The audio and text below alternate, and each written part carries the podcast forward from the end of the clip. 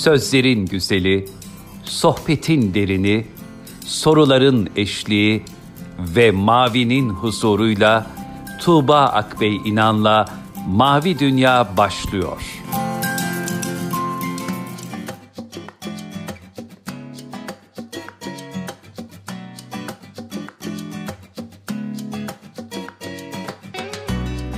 Merhaba sevgili dinleyenler, Tuğba Ak ve İnan'la Mavi Dünya'ya hoş geldiniz. Bugün yine kıymetli bir misafirimiz var. Şair ve yazar Ayşe Sevim bizlerle birlikte. Hoş geldiniz programımıza. Hoş bulduk, merhabalar. Nasılsınız? Teşekkür ederim. Siz nasılsınız?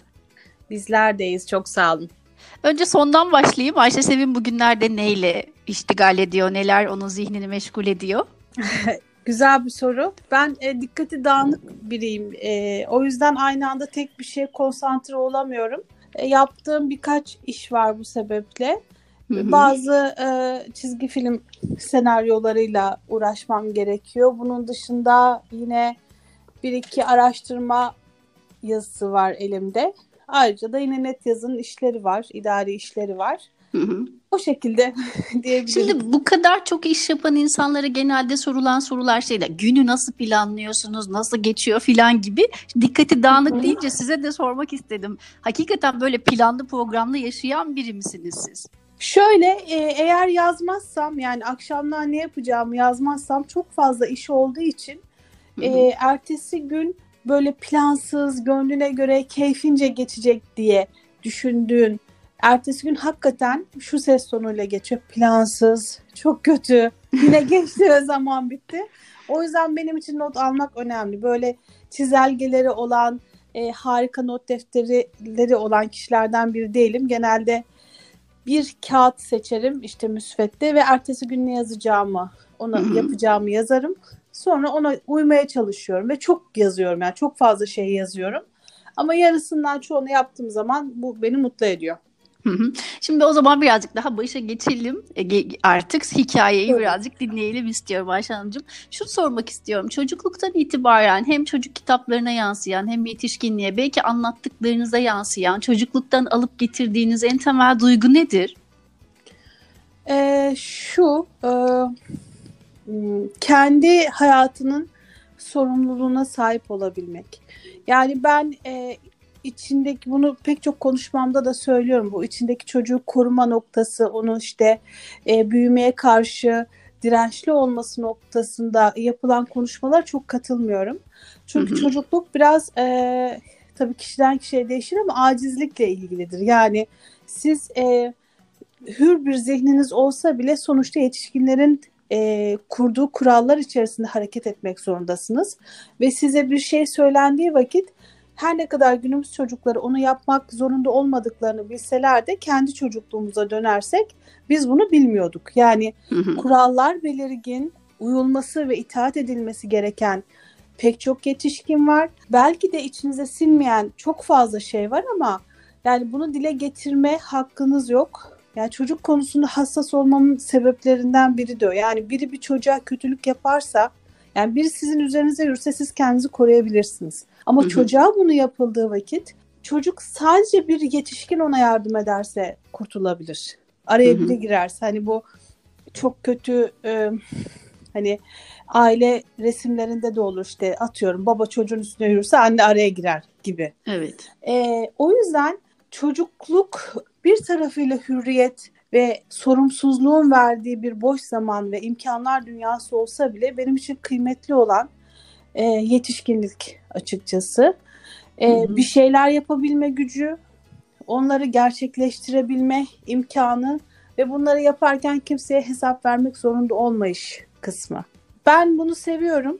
Hı hı. Çocukluktan getirdiğim şey de bu oldu biraz. Yani ben biraz yaşıtlarıma göre fazla kendi istediğini yapan bir çocuktum herhalde. Kendi kuşağıma göre diyebilirim. Şu anda bütün çocuklar öyle ama e, o, o tadı bildiğim için yetişkinliği de seviyorum. Şimdi e, sizinle yaptığımız sohbetlerden birinde şu cümleyi söylemiştiniz. Ben kitapları aç bir çocuk olarak başladım aslında kitaplarla tanışma hikayemi böyle anlatırım demiştiniz. E, bu açlığa e, başlangıç itibariyle doyurmak, o açlığı fark etme süreci, kitaplarla tanışma süreci nasıl ilerledi sonrasında? Şimdi şöyle oldu. Yani e, sanatçıların genelde e, şöyle bir tavrı vardır.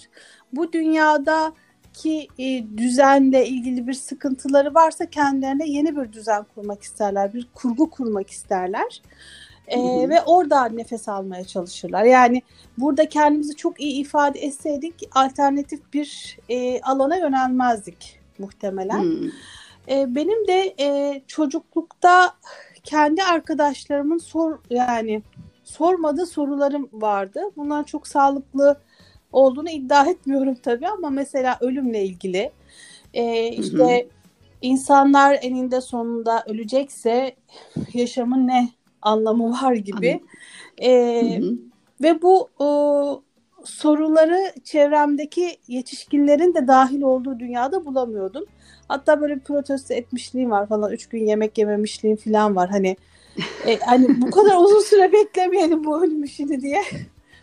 E, öyle bir durumum vardı. O yüzden Ha denemek için. Denemek yani geliyor için. mu ölüm gibi? Ha. Yani gel beklemek çok daha gergin bir şey. Bir felaket beklemenin gerginliği kötüdür hakikaten. E, o felaket hmm. geldiği vakit onu yaşamak daha kolaydır. Ama yani şuradan Türk insanı hani şuradan çok iyi bilir. Ha deprem oldu, ha deprem olacak, sallandım. Mesela bu çok ürkütücü bir şey. Depremin bizatihi kendisi de ürkütücü ama dışarıya çıktıktan sonra hani insanlar şey bakarsınız um, hala yüzlerinde bir umut ışığını görürsünüz ama o bekleme gerginliği e, sıkıntıdır. O yüzden hani kutsal kitapta da e, diğer kitaplarda da var. Bu araf denilen şey. Yani biz ne ceza alacağız ya da ne olacak halinde bir bekletme durumu var ve o bekletmenin gerginliğinden bahseder. Sonra da insanlar artık cehennemse cehennem olsun diye e, bir hı hı. E, şeyler düşüncelerinden bahsedilir. Çünkü beklemek, felaketi beklemek ürkütücüdür. Artık ben de beklemek istemedim herhalde nedir diye. Öyle bir şey oldu. Ama e, yani bu bazı sorularıma bazı cevapları bulabildi e, bulunduğum çevre. Ya da yöntem de değildi ya da yöntem galiba. de değildi. Yani bu ne diyor bu çocuk şeklinde mi düşünülüyordu bilmiyorum. Aslında çok da açık da etmiyordum. Hani benim kafamda hani belki bunları hmm. söyleseydim birileri oturup benimle konuşurdu. Yani annem konuşurdu.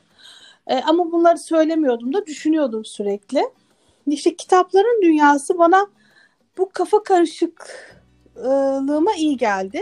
Bana mesela okul da çok iyi geldi o yüzden. Çünkü e, bir meşguliyetiniz olduğu zaman yani işte okunacak bir sürü kitap, takip edilmesi gereken müfredat, dersler bu tür sorularla Hı-hı. çok yorulmuyor zihin. Bunlar yavaş yavaş kaybolabiliyor. O yüzden e, okul hayatı normalleşiyor. Evet. Normalleştikçe mutlu oldum evet, diyorsunuz mutlu yani. Oldum. Hani ya işte herkesi böyle biraz aynı yere çekiliyor diye okulun eleştirilen bir tarafı var. Benim de eleştirdiğim bir tarafı ama yani bir tarafıyla da sağlıklı. Yani herkesin ortak bir noktada buluşması gerekiyor gerçekten. Ee, ortak bir zeminimiz olması gerekiyor. Ben okulun buna hizmet ettiğini düşünüyorum. Yani bize matematik öğretmesi, işte efendim sosyal bilgiler öğretmesi değil ya yani değil nihayetinde. Ben de okul hayatımı hı hı. düşündüğüm zaman e, matematik formüllerini hatırlamıyorum. Arka sırada gülüştüğümüzü hatırlıyorum. Yani çok basit şeylerden bahsedip e, birbirimize yaptığımız şakaları hatırlıyorum.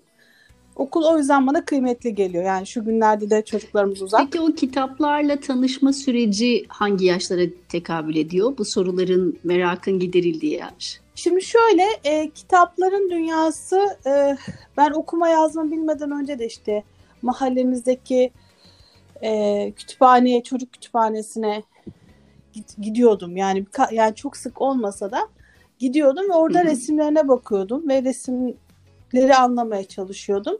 Sonra ilkokul birden itibaren e, okulun sunduğu imkanlar da dahilinde e, okumakla ilgili şeyim e, her zaman iyi oldu. Yani okumak ve kurgulamakla ilgili e, ilgili biri oldum. Ama şu, şu var, hani benim ailemde e, nasıl söyleyeyim, orta düzey bir aileydik. Ve babam Hı-hı. fabrika işçisiydi. Yani gelirimiz iyiydi yani normal bir işçi ailesiydik daha doğrusu. E, pek çok şeye e, yani para harcanırken kitap kendisi açısından füzuli görülen bir şeydi. Hani E, bunu işte bilgisayar oyunlarını ben nasıl huzurlu görüyorsam ailem de onu öyle görüyordu muhtemelen. Hani bir kızın daha başka şeyler bilmesi gerektiği, işte evle ilgili vesaire e, böyle düşünüyordu. O yüzden çok kitaba para verilmezdi. E, ben de e, şeyi nefretim oradan başladı. Hani poşetli kitaplardan nefretim. Poşetli kitaplar açıp okuyamıyorsunuz çünkü satın almaya gittiğin yerlerde. Ama açıp kitaplar okuyabiliyorsunuz. Ee, şimdi ben bu kuşağın o tadı bilmiyorlar. Çünkü mesela bazı eserler var bulamıyorsun. Hani Kocaeli'de de yaşıyor olmama rağmen. Ee, ama hı hı. şimdi her şeyi internetten sipariş ediyorsun ama ben o buluşma anlarını biliyorum. Hani böyle çok istediğim bir esere ulaşmak, parayı biriktirip almak, üniversitede e, paranı işte ayarlayıp belli edebiyat sanat dergilerine vermek mi yoksa harcamak mı tereddütü. E, şimdi her şey çok rahat ulaşılabildiği için e, o yüzden o duygudan mahrumlar.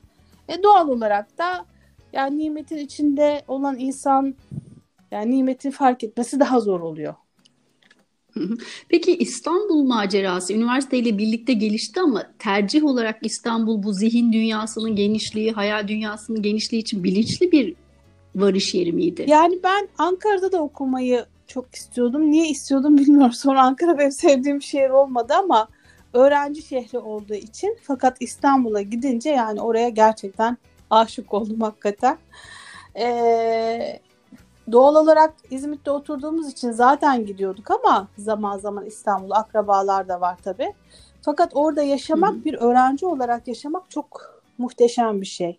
Yani 28 Şubat'a da denk gelmeme rağmen e, orası ayrı bir karanlık bir yer ama e, İstanbul'da o kültür sanat dünyasının içerisinde o bambaşka zihinlerin olduğu yerde e, dünyanın her yerinden insanların geldiği sadece Türkiye'nin değil gerçekten dünyanın her yerinden insanların geldiği kendi hikayelerini kendi görüşlerini kendi zaman algılarını mekan algılarını yanlarında taşıyan kişilerle birlikte olmak e, insanı çok büyüten bir şey e, beni çok geliştirdi söyleyebilirim hani e, sadece bunu öğrenciler olarak değil hani bizim tercihen girip çıktığımız e, yerlerde de farklı kişilerle karşılaşıyoruz tabii. Hani kültür sanat programlarını ya da işte farklı konferanslara gittiğimiz vakit e, çok ilginç hikayelerle, çok ilginç insanlarla ve düşüncelerle yan yana geliyorduk. Bu beni çok besleyen bir şey, sevdiğim bir şey.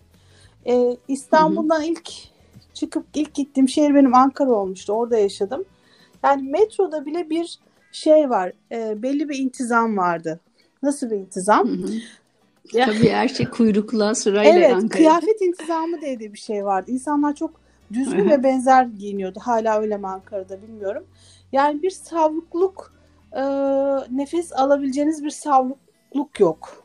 E, her şey çok planlı olması yaratıcılığı e, ister istemez öldüren bir şey. Çünkü tasarlama imkanını vermiyoruz. Hazır tasarlanmışı var diyor bunun üzerinde odakla.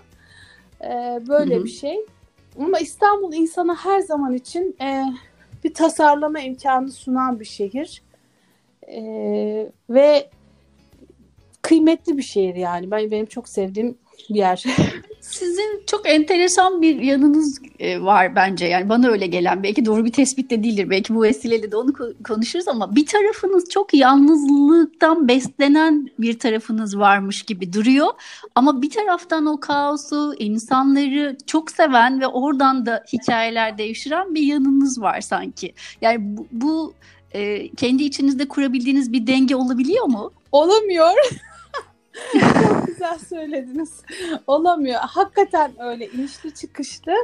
Ee, çünkü üretmek için yalnızlık gerekiyor ve ben hani ürettiğim anlarda nefes alabiliyorum. Ee, ama o üretme öncesi için de e, kendi evinizde oturarak e, hikayelere ulaşamazsınız. Yani dışarıda bir sürü hikaye kaynıyor da demek değil bu. Şöyle bir şey, bir kamerayı düşünün. Kamera, güvenlik kamerası sokağın üzerinde dolaşıyor. Bu bir e, yani şeydir hmm, bakmadır ama sanatçı dediğin şey görmek zorunda. Bir trafik kazası var diyelim işte Allah muhafaza. Kamera bunu nasıl çeker?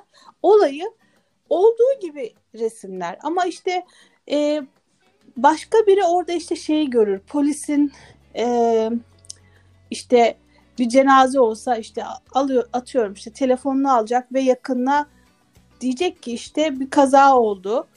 Ee, işte yakınınız şu anda iyi değil belki ölmüş bunu haber verecek. Yani göz bunu görür. Ee, hı hı. Bunları görebilmek için de hani kendi kendimize çok e, toplumdan soyutlanarak yaşadığımız vakit hani bir amaç olarak böyle yapmamalıyız diye yapmıyor değilim. Bu beni aksi halde boğuyor çünkü. Ee, kendi hmm. şeyine kalıyorsun. Sadece kendi hikayene ve sadece bir pencere açıyorsun ama o pencere dışarıya dönük olmuyor, içeriye dönük oluyor. Sürekli. Bu da iyi bir şey değil. Hani sanatçının zihni ve e, ruhi sağlığı için de çok iyi olduğunu düşünmüyorum. Sürekli kendiyle uğraşıyor olmak. O yüzden ihtiyaç kadar sosyallik, ihtiyaç evet, kadar yalnızlık yani, gibi bir tercihiniz var. Yani şöyle oldu bu da. Ben ilk başta kesinlikle yalnızlık taraftarıydım. Ee, ama hı hı. Allah işte insanı kendi haline bırakmıyor. Yani ben işte üç çocuğum olur, işte büyük bir ailem olur, ee, işte e, kendi ailem, eşimin ailesi, işte bir iş kurarım, çalışanlarım olur. Hani böyle bir şey iyi bana söyleselerdi ben herhalde divanın altına falan saklanırdım. Yani e, ama böyle bir şeyin içine savruldum. Çünkü e, Allah bu şekilde bir e, denge kurdu. E, çünkü Allah kulunu çok sever. Buradan buraya geçebiliriz. çok seviyor bizi. Yani bizim kendi karanlık tercihlerimize bizi bırakmıyor. Evet evet çok şükür. Şimdi e, ben programın açılışında şey dedim şair ve yazar Ayşe Sevim dedim. Aslında siz başlangıç itibariyle yazıya yani şiirle başladınız evet. ve genel olarak şair olarak söz ediyorsunuz ama şairlerin hep bir durumu vardır. Yani şair olduklarının altını çizebilmeleri için sanki biraz öykü, biraz yetişkin, biraz çocuk edebiyatında da kendilerini ispat etmeliler gibi bir algı oluşuyor. Şiir çok karşılık bulan bir şey değilmiş gibi. Hı hı sanki. Böyle kitap olduğunda da ya bu satmaz falan bile diyorlar. Niye şiire e, bu kadar uzağız ve siz şair olmak için niye diğer alanlarda da kendinizi ispat etmek zorunda kalıyorsunuz? Hı. Yani bu diğer şairlerde nasıl oluyor bilmiyorum ama be, benimki e, sebebi bu değil aslında. Çünkü bir talihli biri olarak belki hani bu süreçte ben şair olarak hep çok bilinen biri oldum.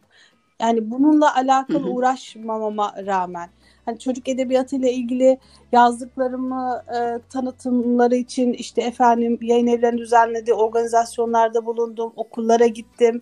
Ama mesela şiirimle ilgili böyle bir hmm. şey yapmamama rağmen hani böyle bir alan oldu. Ee, ve de şöyle bir şey var ben başka türlü yazamıyorum. Eğer sadece şiirde kal- kalırsam e, o beni bir müddet sonra dibe çekiyor. Oradan çıkıp Hmm. Hiçbir şey yapmadan bir vakit geçirmek de bana iyi gelmiyor. Çocuk edebiyatına geçiyorum. Orada çok nefes alıyorum. Bir de yani çocuk edebiyatıyla şiir arasında bir bağlantı da var. Ee, özellikle okul öncesi metinlerinde e, şiirle bir zihinsel bir yakınlığı var. Neden? Ee, okul hı öncesi metinler, ben çok okul öncesi yazmıyorum ama e, çocukların kelime dağarcığının tam oluşmadığı bir şey ya. Şiirde de var olan kelimeyi hı anlamını zaten parçalamak esas. Yani fark etmeden bir çocuk da şiir mutlaştırayım bunu. Benim oğlumla biz sanat galerisine gitmiştik. Küçüktü henüz e, bayağı. E, şey demişti ki çıkışta ben işte bu resim tarlasına getirdiğin için çok teşekkür ederim. Şimdi bu çok şiirsel bir ifade ama amacı onu aslında öyle kullanmak değil. Bildiği kelimelerle bir şey izah etmek istiyor. E, şair de aslında var olan kelimeleri parçalayarak bir anlam koymaya çalışıyor. O yüzden bir yakınlık da var. Belki çocuk edebiyatında çok rahat etmemin sebebi de budur. Ee, ve orada da bunu aldıktan sonra başka bir şeye geçiyorum. Yani mesela tarih araştırmaları da kısmen hala yapıyorum, biyografi çalışmalarını. Oradan bunu alıyorum, e, öyküye geçiyorum. Burada da şöyle bir şey var. He, oradan bunu alıp hep benzer şeylere geçiyorsun. Hani niye müziğe geçmiyorsun ya da işte kafanı dinlemek için bir müzisyen olmak adına demiyorum. Tabii de işte resimle uğraşmıyorsun gibi. Ben çok beceriksizim. Sadece yazı yazabiliyorum. Denedim yani. Mesela önceden böyle ellerini atar, atarlar bazı insanlar bir sürü şey yaparlar filan. Ben çok hayran kalırdım. Şimdi diyorum ki iyi ki öyle biri değilmişim. Yani iyi ki beceriksizmişim ya pek çok konuda. Beni bu ana, yani alana mecburen kanalize etti. Yani bildiğim, e, hatırladığım en küçük yaşımdan beri yazmak üzerine düşünüyorum. Çünkü başka bir şey yapamıyorum. Hı hı. Peki siz yazmayı yani kendiniz düşündüğünüz ve evet ben bunu çok seviyorum, bununla ilgili ilerlemeliyim dediğiniz bir şey mi oldu? Yoksa birileri ya Ayşe çok güzel yazıyorsun burada ilerle dedi mi size? Nasıl o alan açıldı? Çünkü tarih mezunusunuz aynı zamanda. Evet yani önceden bunun benim için çok artı olduğunu söylerdim ama artık öyle düşünmüyorum. ee, şöyle e... bir sürekli bir değişim halinde evet, söz konusu evet, belli yani, yani öyle olduğunu söylerdim. E, çünkü artık daha real bakabiliyorum. Ee, neyse e, e, şöyle söyleyeyim. Güzel yazarken çok heyecanlanıyordum. Hala heyecanlanıyorum. Yani bir insanın 41 yaşına gelip de heyecanla böyle yapabildiği, bütün konsantrasyonunu oraya e, yüklediği çok az şey olabilir. Yani bu, bu imkanı veriyor hala yazı yazmak bana.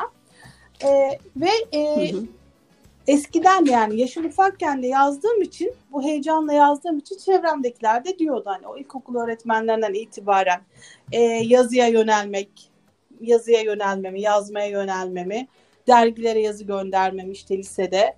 Sonra üniversitede zaten hani öyle bir imkan oldu.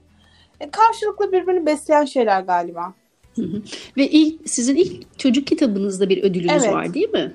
Hı hı böyle başlamak da zannediyorum bayağı güvenli bir şeyle devam etmeyi beraberinde getirmiş. Yani o zamanlar çok e, biz kariyer planlaması yapamıyorduk ya siz de öylesinizdir muhakkak rüzgar nerede esiyorsa. Şimdi böyle e, ben o kitabı şöyle yazdım. Bir gün e, bir dergide çalışıyorum haftalık bir dergide. Dedim ki ya hava çok güzel. Dışarı baktım ve ben hani yazı yetiştirmem lazım. Sonra Gittim e, editörüme dedim ki ben istifa ediyorum. O da şaşırdı. Ben de şaşırdım. Eşimi aradım işte istifa ettim dedim. İyi dedi yani. ne diyebilir? O da şaşırdı. Sonra da şeye gittim. E, çay içerken işte Sevde Savan'ı gördüm. O bana bunu teklif etti. Benim aklımda Hı-hı. çocuklar için yazmaya dair hiçbir şey yoktu. Ve bizim o dönemde bilirsiniz e, çocuklar için yazmak çok makbul görülen bir şey değildi. E, O yüzden öyle başladı. Sonra ödül aldı ama sonra ben ara vermek zorunda kaldım. Hani e, çoluğum çocuğum sebebiyle. Onları büyütürken. Yani hı hı. bazı insanlar çocuklarını büyütürken çok saygı duyuyorum ve takdir ediyorum. E, yazılarını yazabiliyorlar, çalışabiliyorlar, eser üretebiliyorlar ama benim için öyle olmadı. Sonra tekrar ama hani okumaya devam ettim, biriktirmeye devam ettim ama yazma noktasında e, bunu yapamadım gerçekten. Sonra yeniden e, imkan. Şimdi de devam ediyor zaten evet. yazarlık yolculuğu da. Ama bir taraftan da başka bir yolculuk ve kapı da açıldı. Az önce de söylediğiniz gibi aslında çok hayal ettiğiniz bir şey değildi ama artık online eğitimde e, çok işte hem kendiniz eğitim veriyorsunuz hem de pek çok insanın eğitim verdiği net yazı platformu var. Biraz onun hikayesinden de bahsedelim istiyorum. Nasıl ortaya yani çıktı? Yani bu benim yalnızlığım dan ortaya çıktı. İşte Ankara ile birlikte sonra biz Sinop, Amasya ve şu anda Samsun'dayız eşimin tayinleri nedeniyle. Ee, bunu da hatırlıyorum galiba size anlatmıştım. Yani bir şehre gittiğiniz evet. vakit işte eş işe gidiyor, ee, çocuklar önce okula alışmaya çalışıyor, destek oluyorsunuz ama daha sonra bir başınıza kalıyorsunuz ve hep sürekli yeniden bir dünya kurmak icap ediyor. Yani yeni insanlar bulmak tam bir ilişki düzeyi ayarlamaya çalışırken e, tekrar bir se- seyahat ve yeni bir şey geliyor. Hı hı. Yani bunun çok sevdiğim tarafları var. Şikayet gibi olmasın da. Ama çok ürkütücü tarafları da var tabii ki. Ya ben bir gün yine böyle bir şehirdeyiz. O kadar yalnız hissettim ki kendim böyle e, kırmızı ışıkta duruyorum. Yeşil ışıkta karşıdan karşıya kalabalıkla geçiyorum. Tekrar kırmızı ışığı bekliyorum. Tekrar yeşille karşıdan karşıya geçiyorum.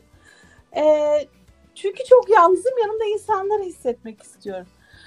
Ve ondan sonra işte bu online eğitimler başladı. Bir arkadaşım şey dedi, biz senin eğitimlerini çok özledik. Bunları online ver, e, sanat edebiyat eğitimlerini.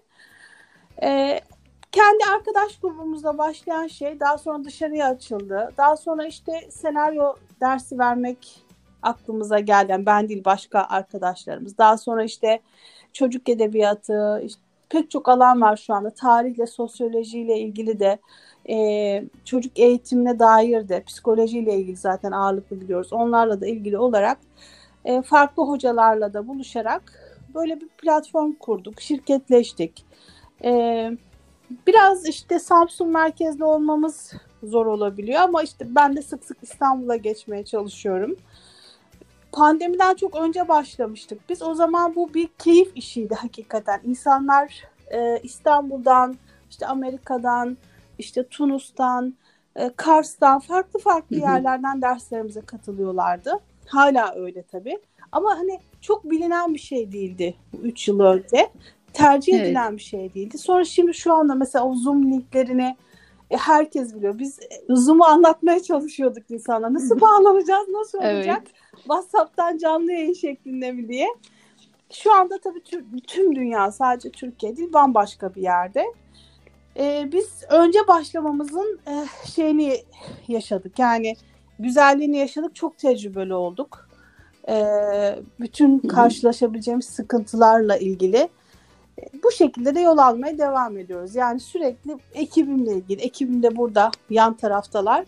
Yani yeni ne yapabiliriz? Hı hı. E, taklit olmasın hani e, özgün ne yapabiliriz? Hı hı. Ha, çok şunu da söyleyebilirim. E, yani bizden sonra çok fazla bu şekilde kurum oluştu ve bu örnek olmanın da güzelliğini yaşadık. Yani benzer şekilde çok bizim yaptığımıza benzer çalışmalar da yapıldı. Bu da ayrı bir keyif verici bir şey. Hı hı. E, şimdi bile düşünüyoruz hani başka yeni ne yapabiliriz?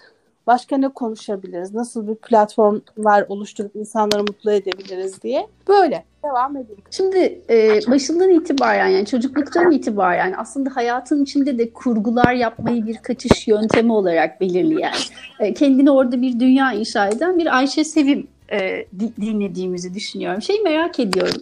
Annelikle ilgili de Hani çok fazla hazır gelmiş şeyler var, toplumsal şeyler var. Anneliğin kurgusu sizin zihninizde nasıl oldu? Nasıl bir annelik kurgusu ya da o kaçışı nasıl belirlediniz? Yoksa o, o e, suya kendinizi kaptırdığınızı hissettiğiniz yani oldu mu? Ben çok anneci biriyim. Yani çevremdeki kişileri biraz yani böyle de fıtratımın garip bir tarafı var. Bir taraftan çok her şeyle kavgası olan biri olsam bile çocuklar konusunda zaten aşırı hassasım gençler konusunda da öyle. Ona yedikleri, içtikleri işte e, kendilerini kötü hissettikleri her anda müdahale edesin ve kavgaya karışasım geliyor.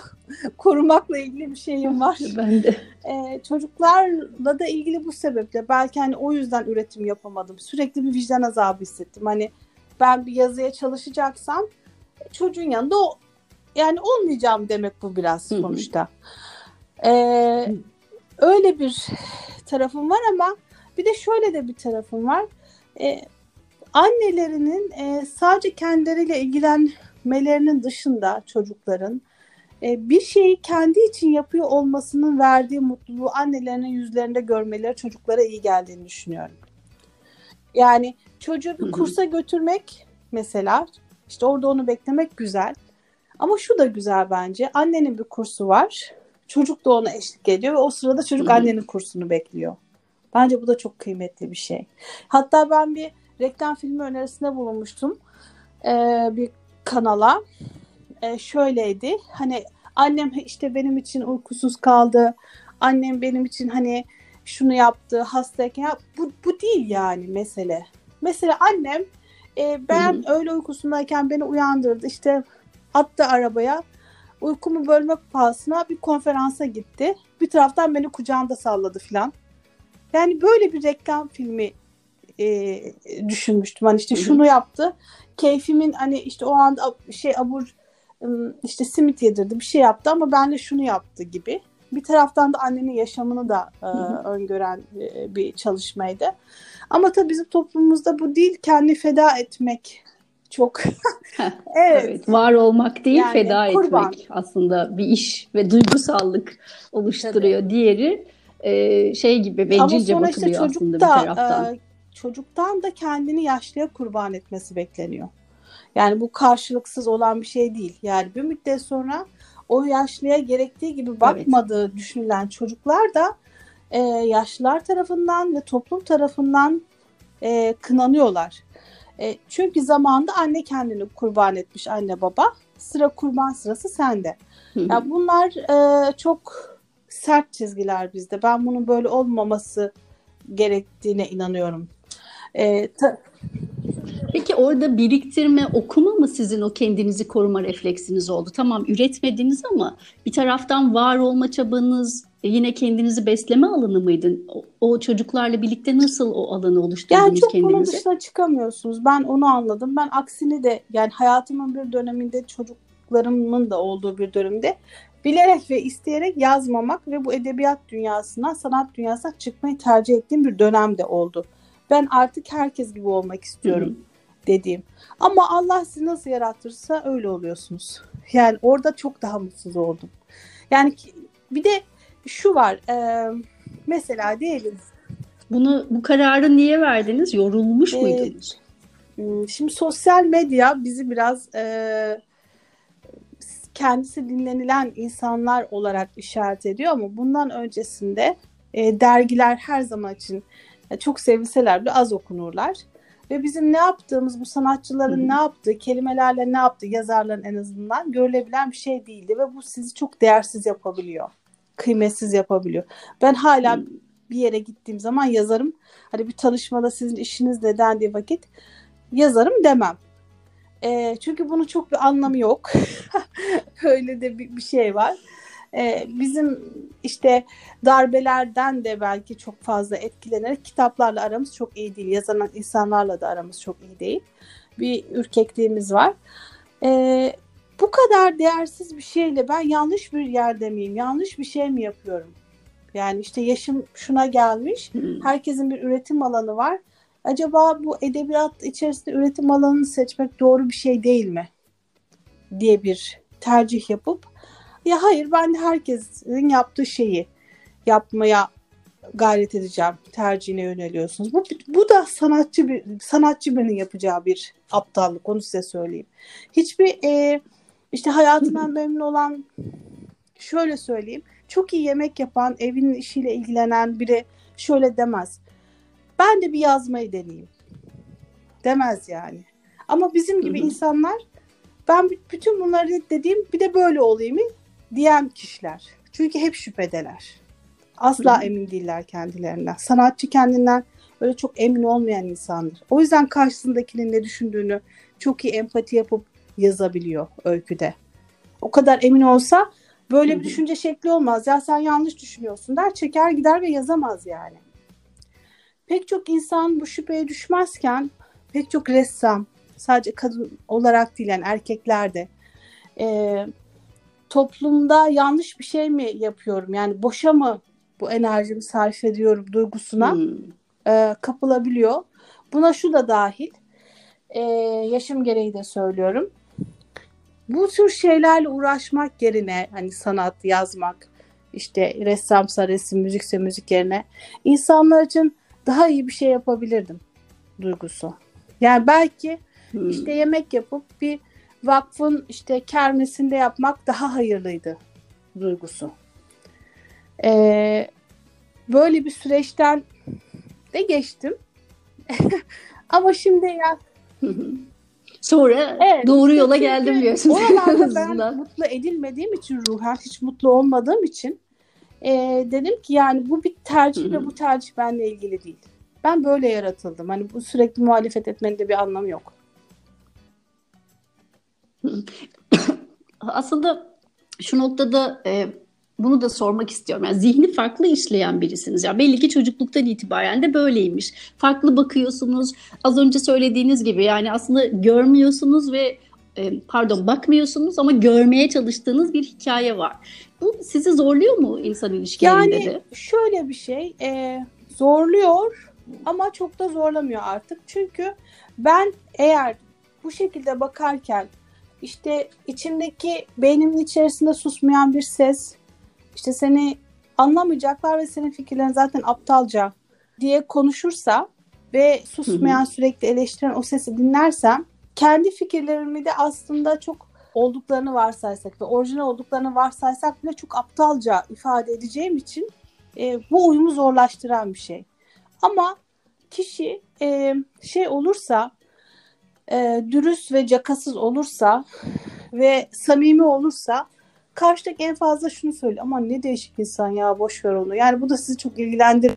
Şimdi e, Ayşe Hanımcığım şunu da merak ediyorum. Muhtemelen insanlar da merak ediyorlardır. Hani kitaplarla bu kadar hemhal olan e, çocuklara e, gerçekten hem farklı bir dünyayla kitaplar açısından hayal dünyasıyla ve kurguyla e, buluşuyorsunuz çocuklarla. Farklı bir e, yazım metodunuz var. Bu anlamda ben de kitaplarınızı Çok okuduğum için görebiliyorum.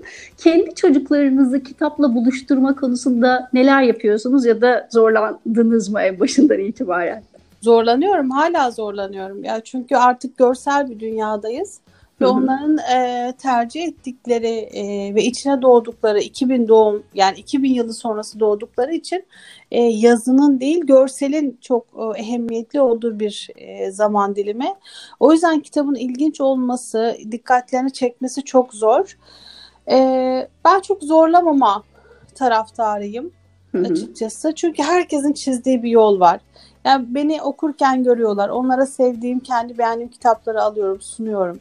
Yani e, okumayı seviyorlar ama asla benim kendi çocukluğumdaki gibi değil. Hani bunu Hı hı. söyleyebilirim. E, ve onların evreni, onların e, hayatı, ilgileri bambaşka olabilir. Çok doğrusu budur. Çok okumaktır. E, şey de bana entelektüel bir zorbalık gibi geliyor. Çocuklar açısından bunu Evet çocuklar yaşatmak. açısından da yani belki bir çocuk sürekli koşmayı ve ağaca tırmanmayı ve zıplamayı ve itişmeyi seviyor. Belki başka bir çocuk çok konuşmayı ve arkadaşlık kurmayı seviyor. Çünkü Hı hı. e, mesela benim kızım öyle. E, ben sosyal bir çocuk değildim. Hı hı. Ee, ama o böyle ilişkilerini onun üzerinden kurmaktan hoşlanan biri. Ama mesela büyük oğlum daha çok okuyan bir çocuk. Ortanca da öyle. O yüzden hepsinin ayrı haritasını görmeye çalışıyorum. Yani sadece benim e, doğrularım üzerinden gitmemeli bir şeyler. E, tabii ki şeyden ötürü etkileniyorlar. Yani evde koskoca bir kitaplık var. Bizim Hı hı. işimiz okumaya yönelik. Benim eşim de çok kitap okumayı sever. Yani alanlar açısından farklı olsa da. Ee, bu onları etkileyen bir durum. Ama kendi fıtratlarında e, ne olduğuna çok fazla baskıyla dokunmamaya çalışıyorum. Çünkü Hı bilemiyorum ki. Yani annem için doğru olan benim kitap okumamam ve ev işleriyle daha çok ilgilenmemdi. Evet, E, ben bizi buna alan, bir de ederek şeydi ya bizi alan geri götürüyordu falan yani Evet, bizim yani. Öyleydi ama şimdi biz başka bir şey iddia ediyoruz ve bu çocuklar da başka bir şey iddia ediyor. E- Evet. Yani tabii ki bu ekran önünde sürekli onları bırakmak değil, alternatifler sunmak zorundayız. Hani bu da bir tamamıyla bir rahatlık olur ama e, onların evrenini de anlamamız lazım. Ben bu dijital dünyanın da sürekli eleştirilmesini doğru bulmuyorum. Ben de. Çünkü evi evi onun yani 2000 sonrası doğan çocuk için her şey dijital de etrafında her şey yani her rengi. Biz cep telefonundan olmadığı bir dünyanın anılarıyla sürekli diyoruz ki ya bu, bu yanlış. Bu şu demek senin evin kötü. Senin doğduğun yer kötü. Senin sevdiğin her şey aslında senin hayatından çalıyor. E, bu da acımasızca açıkçası. Evet. Ben de O yüzden daha dengeli devam etmek lazım. Yani ne tamamen bırakmak ne de devamlı eleştirmek. Peki yazmak dışında kendi e, dinlenme e, alanlarınız ne? Kendinizi neyle motive ediyorsunuz? Ee, ben nasıl söyleyeyim çalışmadan pek e, rahat edemiyorum herhalde. Öyle bir şeyim var. E, hızlı düşünüyorum. E, proje üretmeyi çok severim. Çocuklarla vakit geçirmeyi seviyorum. Açıkçası bir de gezmek. Yani gez, gezmek benim için çok kıymetli bir şey. Bu sene onu yaşayamadık tabii. E, Evlerimizdeydik. Onun da ayrı bir kıymeti vardı yani açıkçası. Bunu da söylemek lazım ama Ben sanki net yazının ilerleyen zamanlarda bu gezmekle ilgili bir e, şeyi olacak gibi hissediyorum. olacak olacak Ayağı ama olacak gibi hissediyorum. Yani bu pandemiden önce biz bir niyetlenmiştik fakat e, durum çok gergin olduğu için e, geri adım attık. Şimdi yeniden düşünüyoruz ama durum yine gergin. Hani kimsenin sağlığıyla da ilgili Tabii. e, bir şey e, sorumluluğu almayı istemeyiz. Bir de öyle bir şey ki çağırdığınız insanlar hani genç olabilirler ama hani bir şey olsa bilmese birbirlerine bulaştırsa bile o gidecek Tabii. yaşlı bir insanın yanına. Ya Bunları bilerek hareket etmek de biraz ürkütüyor. Ama bir şeyler de yapmayı da istiyoruz şimdi yani onu da söyleyelim hiç yapmamayı tamamıyla işte her şeyin durulması değil de bu yeni şartlara uygun olarak ne yapabiliriz? Bunu konuşmak istiyoruz. Çünkü ben şeyden çok beslendim. Yani İstanbul'dayken çok fazla kültür sanat e, etkinliğine davet edilirdim. Şehir dışında da işte Denizli'dir, şurasıdır, burasıdır. Ve orada açık söyleyeyim yani insanlara karşı çıkıp konferansta bir şeyler konuşmak e, değil beni besleyen şey. Yani insanları konuşuruz ama ben o insanlara insanların değil benim avantajlı olduğumu düşünüyordum. Çünkü bir şehir görüyorsunuz, bir e, insanların kültürüne tanı, tanık oluyorsunuz. Onlar işte bilmem ne hakkında sizden bir konferans dinliyor ama siz çok daha fazla şey öğreniyorsunuz. O konferansa gelen kişilerle bir iletişiminiz oluyor. Başka hocalarla oluyor. Bu çok besleyici bir şeydi benim hı hı. adıma. Hani bunu da hani net yazının bünyesinde e, oluşturmayı tabii ki hayal ederim yani ediyorum da. Çok teşekkür ederiz programımıza katıldığınız için. Ben teşekkür ederim. Çok güzel bir e, söyleşi oldu. Benim için de öyle. Çalışmalarınızda kolaylıklar diliyorum ben de. Ben de çok sağ olun. İnşallah e, daha da güzel günleri hep birlikte göreceğimizi düşünüyorum. Bu program da benim için çok güzel oldu. E, tekrar teşekkür ederim. Çok teşekkürler. Sevgili dinleyenler bugün yine hem çok kıymetli bir misafirimiz hem de çok hoş bir sohbetimiz oldu. Şair ve yazar Ayşe Sevim bizlerle birlikteydi. Sesindeki enerjiden, yaptıklarından, çalışmalarından hem feyz alacağımızı hem de dinleneceğimizi düşünüyorum içsel olarak da. İnşallah bir sonraki programımızda yine hoş bir sohbetle, yine kıymetli bir misafirle sizlerle birlikte olmayı diliyoruz. O vakte kadar da hepinizi Allah'a emanet ediyoruz efendim. Hoşçakalın.